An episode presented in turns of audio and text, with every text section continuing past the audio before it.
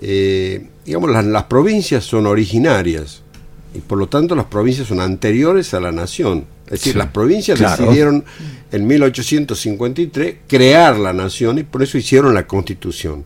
Al crear el gobierno nacional, las provincias dijeron, bueno, ¿qué le, qué le vamos a dar a la nación para que pueda vivir, para que sostenga el gobierno nacional? Y ahí se fijó la ciudad, la ciudad de Buenos Aires como sede del gobierno central. Entonces dijo, bueno, vamos a hacer un pacto y hagamos una ley de coparticipación. Entonces hay fondos que quedan en manos de las provincias eh, y fondos que las provincias le permiten a la nación que los cobre.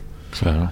Y bueno, después lleva una larga historia que en ese cobro de la nación, de todo el impuesto a las ganancias, de todo, en realidad son impuestos donde está recaudación hecha en las provincias también. Entonces viene una larga pelea de los porcentajes que le tocaban Claro. a uno y a otros. Por eso que se llega al año 94 eh, con una ley que es la vigente en Sí. este momento, que dice para las provincias un 56 y pico por ciento y para la nación un 44 por ciento.